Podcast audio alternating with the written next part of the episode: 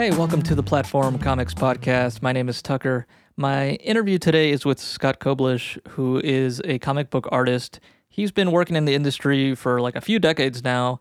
He's worked on a lot of really big titles for Marvel and DC. He he might be most well known for doing about six years on Deadpool. And we uh, talk about how you know the industry has changed over his career. Because if you're starting out now, I mean, you probably did have no idea what it was like to be making comics before the internet was a big thing, before social media, obviously. You know, and he explains that you know at the end of the day, some things never change. You're working with people, and people don't really ever ever change. It's just kind of the technology that changes. But he talks about breaking into the industry when he broke in is obviously going to be very different from the way people break in now. And he does give his advice for how he would approach these things, uh, even conventions, as somebody who's an aspiring creator today. And we discuss how for a while he would look at certain comics and say i want to draw like this but he just didn't have the physical you know skills to do it and how he developed that over time.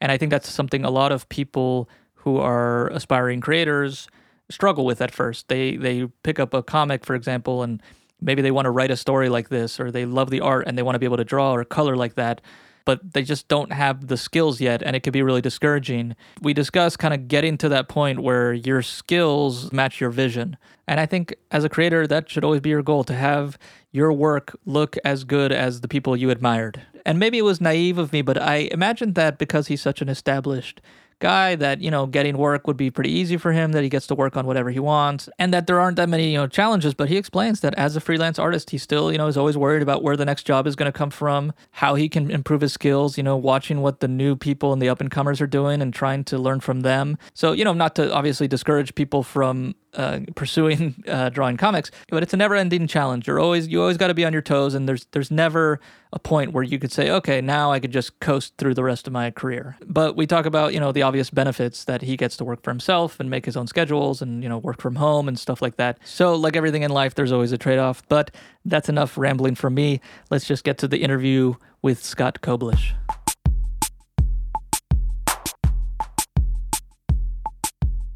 I met you at Long Beach Comic Con recently. Um, mm-hmm. And just before we started recording now, uh, we were talking about conventions a little bit. What what exactly are um, your goals when you go to con- a convention and you have and you have a table? Like, what do you do? You have one goal, or is it a mixture of a lot of things? I try not to really give myself a goal to make at a convention, otherwise you'll kind of drive yourself crazy. I've had conventions where you know I make. Uh, a lot of money, and there's been conventions where I make no money, and I've had a lot of conventions where it's, it's very easy to get to and from the thing, and other conventions that are the exact opposite. So um, each one presents its own, I don't know, challenges really.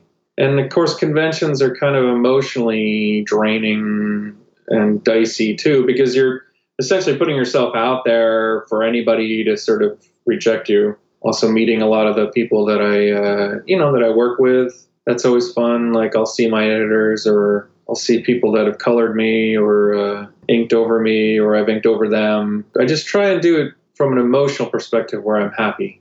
Like let's say you want to make a thousand dollars or something like that. You you start to look at everybody that's across from the table as a means to that end and that's not really uh, something that's uh, these people are like you know people who love your work and you don't want to look at them as like a dollar sign. Yeah exactly. It's that's not that's not fair to do to them. I mean you're selling yourself essentially when you're at a convention.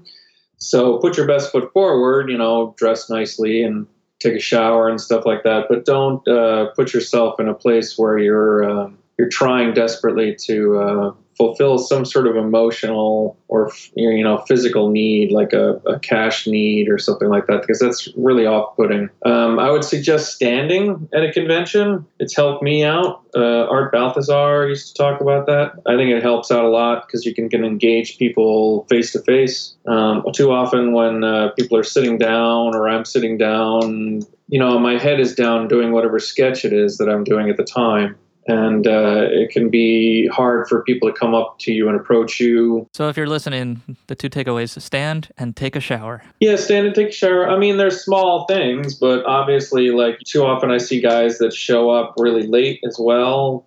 You know, they've been out drinking the night before, and that can be kind of a problem. Kind of on that note, if like giving advice to uh, more aspiring creators. I'm assuming your approach to a convention would be different from somebody who isn't established and maybe they just have like a portfolio as an artist, or maybe they've they've drawn a few indie comics. W- would you approach conventions differently? I mean, would you get a table or would you kind of just roam around and show off your portfolio? Well, if you were just had a portfolio to show around, yeah, I would just come in with a portfolio. I mean, that's how I started going to conventions. I just went in with my portfolio the first few times. Um, but what winds up happening is that eventually you get enough work uh, that you have things to show. So you'll you'll have uh, things you can make prints of or uh, original art to sell or people start to know your name a little bit and then that's when i would get a table yeah bring your portfolio in show people that you you know you admire their work or whatever and they'll they'll help you steer you in the right direction because what's happening is none of those people like you're going to come up to them and you're going to show them your your work but they're not going to be able to give you any work it's really editorial that hands out the work. Does that happen to you a lot? Do people come up to you and like they want you to I don't know pass on their comic or something? Yeah, sometimes some some people want to do that, and then other people just want advice. I mean, nowadays, honestly, like my advice is to just if you fit in with this superhero mold, I don't even know that that's what some of the major companies are looking for at the moment. So I would just say do your own thing, put your own stuff on the internet, there are actually guys out there that you know they have like a million followers because they've built their internet base and that's more than a comic will ever sell yeah i mean especially with in the internet age. The only disadvantage is you can put stuff out into the void and nobody ever sees it. But that's where like expanding your social media presence can really help you know hashtags and things like that. So I, I don't i don't know that publishers are necessary anymore. So just finishing up about conventions you've been in the industry like a couple decades now. How different were conventions back then? I mean, did you go to conventions like in the 90s? I, I found conventions in the 80s and 90s, they were just real small events, you know. They'd be in a hotel or in a, a basement of some, you know, like a church and stuff like that. It's a lot different now. I'm guessing there's a lot more of like the pop culture and the movies and the TV and that sort of stuff now. There are. I like that kind of stuff, to be honest. I don't see it as a threat. Like, I, I have lots of friends that get cranky about uh, the amount of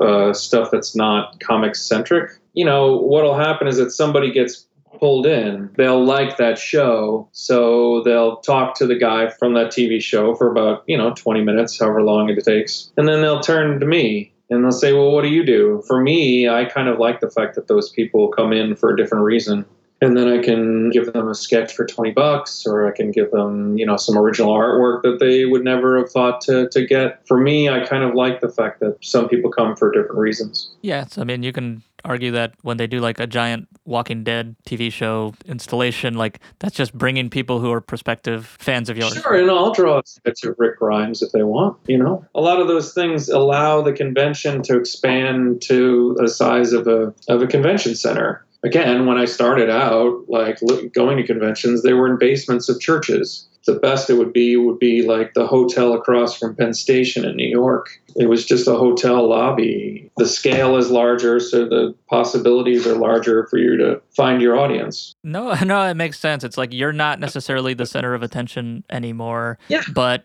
you get to be part of a better, bigger party. Yeah, if you go to a party and you're angry that you're not the prettiest person there, like you're just going to torture yourself. Just be there to be yourself. So, staying on that subject, maybe about how the industry has changed o- over the years, I know a lot of people listening are trying to like break into the industry and when you broke in was a completely different era but um, how, how do you think that's changed or is it kind of the same basic concept? It, it, everyone always gets in differently. I got in by showing my portfolio to to the right guy. I didn't even know it was the right guy. I showed it to John Romita Sr. I didn't know he was the art director over at Marvel, but he was. He's like, Can you send these to me? I sent them to him. He said, Can you correct this, this, and this? I didn't know when I was correcting the things that he asked me to correct that I was essentially applying for a job in art corrections department that he ran that art corrections department doesn't exist at all at Marvel anymore. So the way that I got in is gone. Do you see any I don't know, similar traits in like the way people had to approach, I don't know, attitude wise and like the work ethic. And I'm assuming it's still kind of has always been the same. Oh, absolutely. Yeah. Yeah. People don't like to work with people who are jerks. I mean, that's kind of the way it always is. People will get work if they're jerks but it's not going to last for super long. What I was always interested in was longevity. I wanted to do comics as long as I possibly could. You are going to have to be a little pushy. You know, there's a fine line between being pushy and being uh, obnoxious, but uh, try not to try to find your balance within that. When I was starting, and I sent John Romita Sr. the the artwork that I'd sent him, you know, I just kept bugging him, uh, you know, for the next like couple weeks until like he said, "Stop bothering me." And then I kind of went away, and then I thought, well, that was kind of it. Like I wasn't going to be able to get in through that that angle, but you know, within about six months, I think he offered me a job. It was just that he needed time to have an opening. You were saying you got to kind of toe the line between being nice and being a little pushy. Somebody like you, or uh, to me, would seem pretty established. Like you got good good connections in the industry. Like I'm sure you work regularly. You work on really big titles. You know, you mentioned like insecurities and stuff at conventions, even and stuff like that. So do you f- still feel like you're still trying to keep your position in the industry, and you you feel like a little bit like an aspiring artist in a way where you have to constantly prove yourself? Oh, absolutely. Yeah yeah, that's never going to stop. I'm always trying to get the next job. Everybody is. It's it's not the first job that you get in comics. it's the second and the third and the fourth that are that are the most challenging. You know, there's no job security at all in this industry. I mean, people can get contracts with the companies to do work for 3 years or so, but then when their 3 years are up, they have to sit and think about where they want to go or what they want to do or if they want to stay.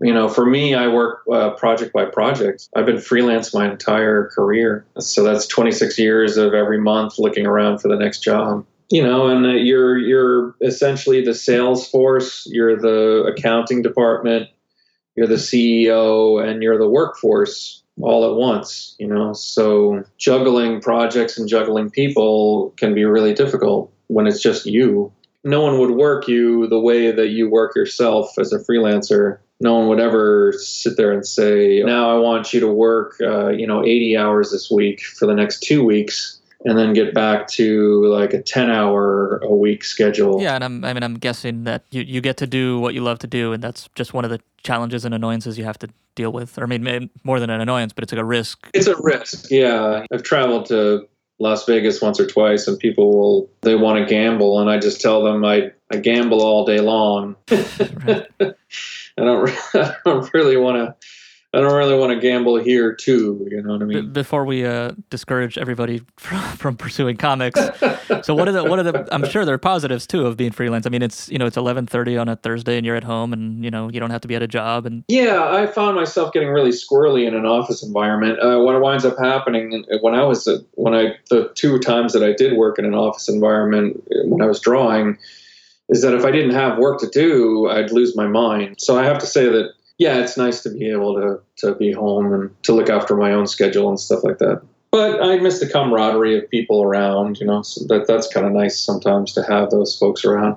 I don't know. I'm in a weird spot right now. I I've been doing this for 26 years, and I'm kind of getting a little squirrely. But in like the the comic book world, I mean, especially now, there's so much like creator owned stuff and so much indie stuff, and people even you know, I, I feel like you could do that if you wanted to. You're you're well known in, in, in the industry, so like what what keeps you from I don't know pursuing more of that? Um, I mean, maybe you wouldn't make as much money, but you would have I don't know more freedom to yeah that's a great question I, i've been asking myself that a lot recently i don't i don't i have a lot of ideas i could actually like work something up. I just, I don't know. You're right. I hadn't really thought about it. you, get, you get used to getting work in one particular way, and then like uh, you don't really give much thought to the next thing, you know. So you're right. Yeah, absolutely could. I, I've spoken to people who they say their goal is to work for the big two because that's where you get the most financial security and you get to work on these big titles and you know a lot of people are going to read your work and stuff like that. So I'm sure there are some major positives as well. It can be, sure, yeah. But honestly, the big companies have been paying less and less. So you're right. You know, there's folks out there that they just abandon the whole thing and they put up a Kickstarter and yeah, maybe I should do that. I don't know. It's not a bad idea. I would love to get something like that up and working. I have a ton of ideas, so yeah, maybe I will. maybe this conversation will. It's, a, it's an intervention. Yeah. yeah. well, it's surprising that, that that you describe it like that because I think from the outside, people would say, "Well, this guy's got it made. He's done all these huge titles," but you obviously still have insecurities about your work and where the next job is going to come from, and and like it's kind of like a never-ending struggle. Yeah, absolutely. Lots of people come up to me and ask what they should do, and I don't know that uh, I have any answers to stuff. And I mean, there's a lot of people who are love your work, and I think that's a pretty awesome thing that you have people who like you've affected their life in a in a positive way. Oh, absolutely. That's that's the advantage of, of work. And then you can and then actually what winds up happening is if I go to to loop around to the convention idea is that if I go to a convention, they feed me back. Do you know what I mean? The excitement that I had when Right. I was working on Deadpool, like they kind of feed it back to me so that uh, you know, so you get a little bit of a charge if you're feeling down about stuff. So I was just, I think this week, I, I, I saw an interview with uh, Bill Sienkiewicz, and he said something along the lines of at some point he saw his art and said, This looks like me. This looks like I made it. hmm, sure. At, at what point in your, I don't want to say career, but like your craft, did you achieve that where you saw like your work and said, like, this is unique, this is my style? That's a great question. My style is all over the place. I'm a very restless artist. I don't really settle on anything in particular.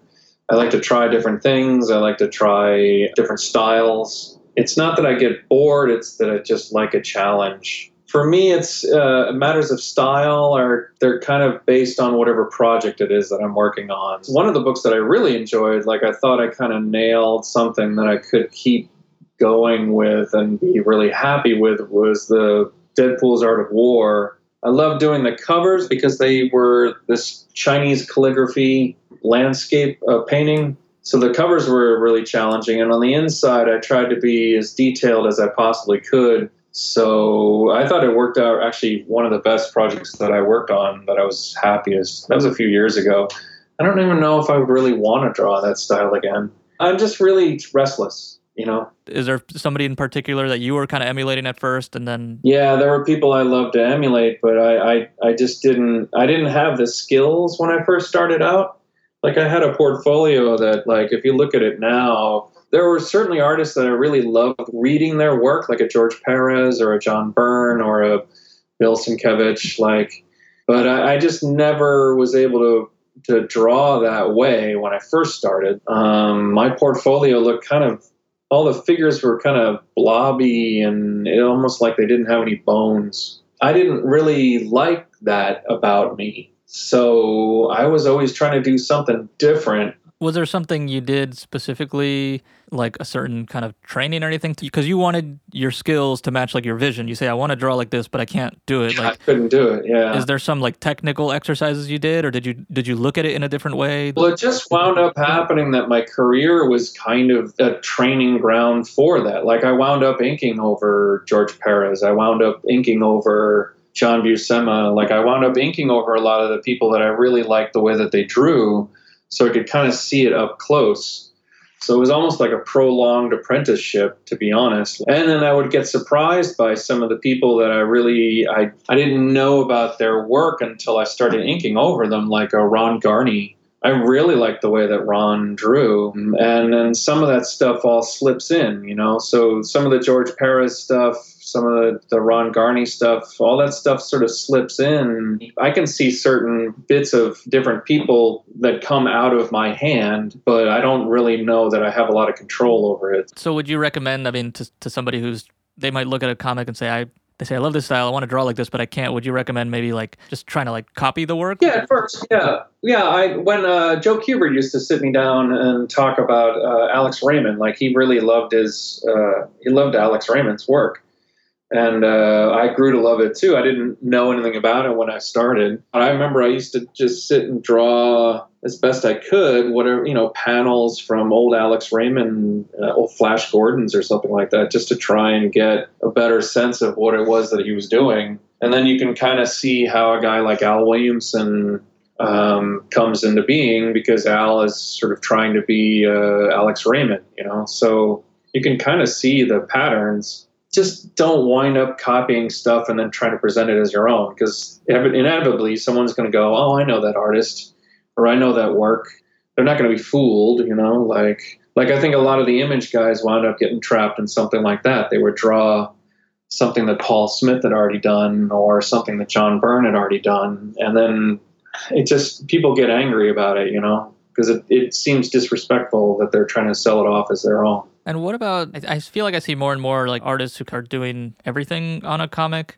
I mean, you mentioned doing like pencils and inks, but the traditional thing was there'd be a pencil, an inker, colorist, and letter all separate. But like now we're doing this uh, short comic competition, and I'm getting a lot of submissions from people who like did everything. Like they're coloring it themselves, or lettering it themselves, they're inking, penciling.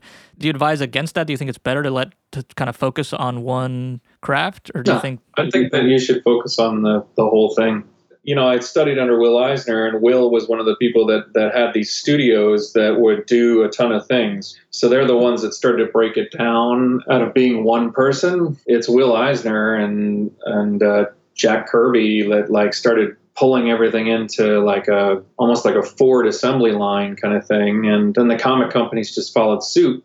It's really just a product of trying to save time that that everybody does it the way that they do it it would just take me a lot longer than a month to do like writing, pencils, inks, color. The comic companies have to put something out every month. So they have a Ford assembly line that they've got going. But I think, you know, having been taught by guys that did all of that stuff all on their own, like it's an odd thing that that it got separated out that way. I'm sure you would say there's some benefit to like having different people because of that, I don't know, collaborative effort like everybody kind of brings a different thing to the table and if all these things mesh properly, you can kind of get something that's I don't know, greater than the sum of their parts in a sense. You can, but again, the the magic part is the where everybody's working together. Right.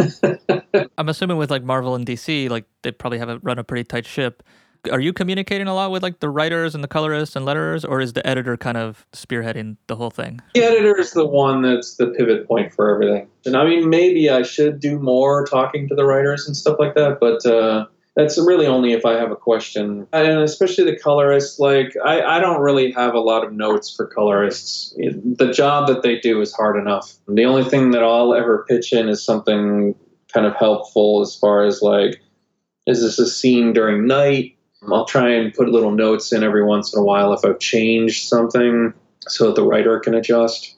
And hopefully these notes find their way to the writer. Sometimes I don't have the writer's email. Sometimes Marvel is kind of skittish about putting everybody in contact with everybody because then the editor's not in control of the whole project. So with like Marvel and for example something like Deadpool and you have editors kind of guiding you and other stuff like and it's not your character but you did work on Deadpool. I mean, you said like six years. Yeah. Yeah. Do you do you feel a sense of like ownership of the characters at all? Even though obviously it's not your character, but like you were a big part of it. So do you feel like I don't know, like part of it is is like he's your character a little bit? You kind of look at it as like it's a girlfriend that you were dated for a while. Do you know what I mean? Like like I love the time period that I worked on Deadpool. It's just amazing. I had a lot of fun doing it. I'd look at it. I even knew at the time that it was kind of going to be rare, a rare experience, but um, I just loved it when I was there and tried to enjoy it as much as I could while it was happening. Um, but yeah, it moves on. You know, I don't even know who the current creative team is. But would you ever like, I don't know, if you picked up the latest Deadpool and there was I don't know something that you would have done differently or something. Do you ever feel like offended? Like, ah, that's that's kind of like my baby, and they're messing with them a little bit. You can't help it, you know what I mean. But you try not to. There's no point in doing that to yourself, you know. But I mean, just kind of on the subject of getting directions from like Marvel and editors and stuff like that. And maybe it's maybe it's a really dumb question, but like, how specific are their directions? Like, I'm sure they don't tell you like what materials or tools to use or to be digital or anything like that. Are they asking you for like specific dimensions and i don't know certain file types or? Yeah specific dimensions for the book. I mean like the books are a particular width and a width a particular size when you're working on them. And then they want you to send in a scan or, or they want you to send in the artwork at a certain dpi but um, if it's digital like the entire time they don't care. Uh, what is it uh, david marquez does ever there's no paper involved. Um, the stuff that I do, there's so I'll take the script and I'll make notes in the margins along the side and I'll scan that in and then I'll start placing and fiddling around with the layout. I'll print that out and then like I'll sort of just light box the just the general gist of the whole thing and then I'll start penciling and then I'll ink it and then I'll erase it and then I'll scan it back in and then play around with it a little bit in Photoshop once it's done and then I'll send it out. So but but that's I don't think they care too much about how that worked for me. So you don't have to change your workflow or anything like that when you're working for the big guys. No, I don't have to work, change my workflow for them. No, there's nothing that there's nothing that I would have to do specifically. Well, so my last question here to finish up. Mm-hmm. Okay, so this is sort of random. Like I don't know how to draw at all, and I randomly like two weeks ago went to an art store and I just like bought a sketchbook and some pencils and pens because I was like I'd like to learn to doodle a little better and stuff. Great. But would you give the advice to any to any like writers who don't know how to draw at all? Would you give them any advice of like you should at least learn this, maybe like some kind of anatomy or like how I don't know pencils and inks work or something, uh, and from the art world, or do you think it's just like look, you focus on writing, let us focus on the art? No, I think it's helpful as an art as a writer that when you're writing something out that you know kind of uh, have some visual equivalent in your head as to what's going on. But the artist is going to have their own opinions about it. I've seen some some things that Brian Bendis did early on as far as like uh, layout. Like he would show the artist what he thought the layout should be. And I think it helps to have a general vision beforehand that you're comfortable with, but uh, but just know that it's going to change. That's all. Yeah, I, I people should people should definitely do more than they normally do. You know, like like you were talking about earlier, that there's people that are handing in the whole entire thing. The advantage that a person who is a writer and has some sense of things visually is that that person's going to have a leg up on somebody who doesn't have a visual sense, you know. So, you know, like a guy like Brian Bendis, Brian started out as an artist, like he was doing the entire thing himself, but he settled on being a writer, you know. There are other guys that I met that, you know, they wanted to be writers, but they wound up drawing a lot more. Some wound up being editors, like Bob Budiansky had done a couple X Men covers and probably some interior things here and there, but he wound up being an editor. Always stretch yourself, no matter what it is. You don't if the idea is to, to go out and, and make comics, for God's sakes, make comics. Be excited about it. Be happy about it. You know, the people that are coming up now are the people who are going to change the industry in a way that like is you know you don't you can't foresee how it's going to happen. Well, Scott, thanks for talking to me. Sure, absolutely.